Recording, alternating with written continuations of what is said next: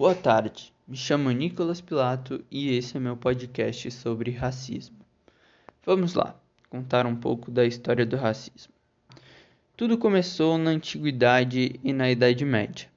Na Antiguidade, entre os diversos povos, as relações eram sempre de vencedor e cativo. Essas existiam independentemente de raça pois muitas vezes povos da mesma matriz racial guerreavam entre si, e o perdedor passava a ser cativo do vencedor. Neste caso, o racismo se aproximava da xenofobia. Por muito tempo, o racismo permaneceu de uma forma mais xenofóbica do que racial propriamente dita, permanecendo latente até a época da expansão das nações europeias. Com o avançar das conquistas territoriais e culturais dos povos europeus, ainda na Idade Média, não havia necessariamente o racismo da forma como manifestado futuramente. O que havia era o sentimento de superioridade xenofóbico de origem religiosa. Isto ocorria devido ao poder político da Igreja cristã que justificava a submissão de povos conquistados de forma incorpora incorporá-los à cristandade.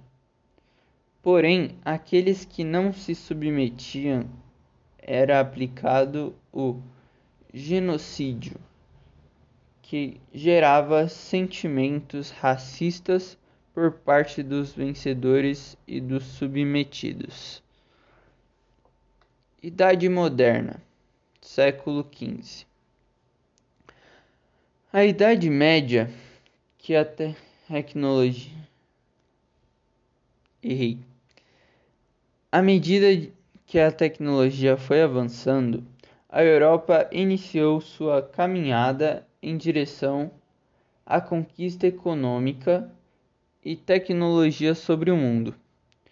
Começaram então a surgir ideologias justificando o racismo e o domínio da Europa sobre as demais regiões. Entre estas novas ideias estavam aquelas doutrinas que alegavam existir na Europa uma raça superior. Segundo consta, aquela raça era destinada por Deus e pela história a comandar o mundo e dominar as raças que não eram europeias, consideradas inferiores e desprovidas da cultura própria. Chegada dos conquistadores portugueses à África. Quando ocorrem os primeiros contatos entre conquistadores portugueses e africanos no século XV, não houve atritos de origem racial.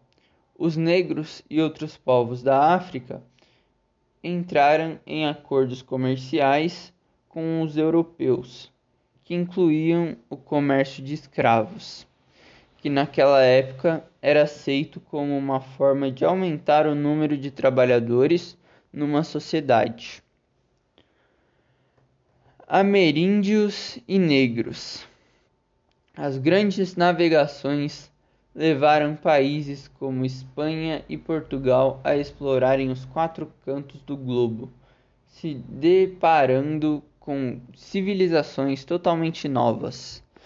Dessas ocasiões, a justificativa para a expansão luso-espanhola foi a difusão do cristianismo entre os povos considerados pagãos.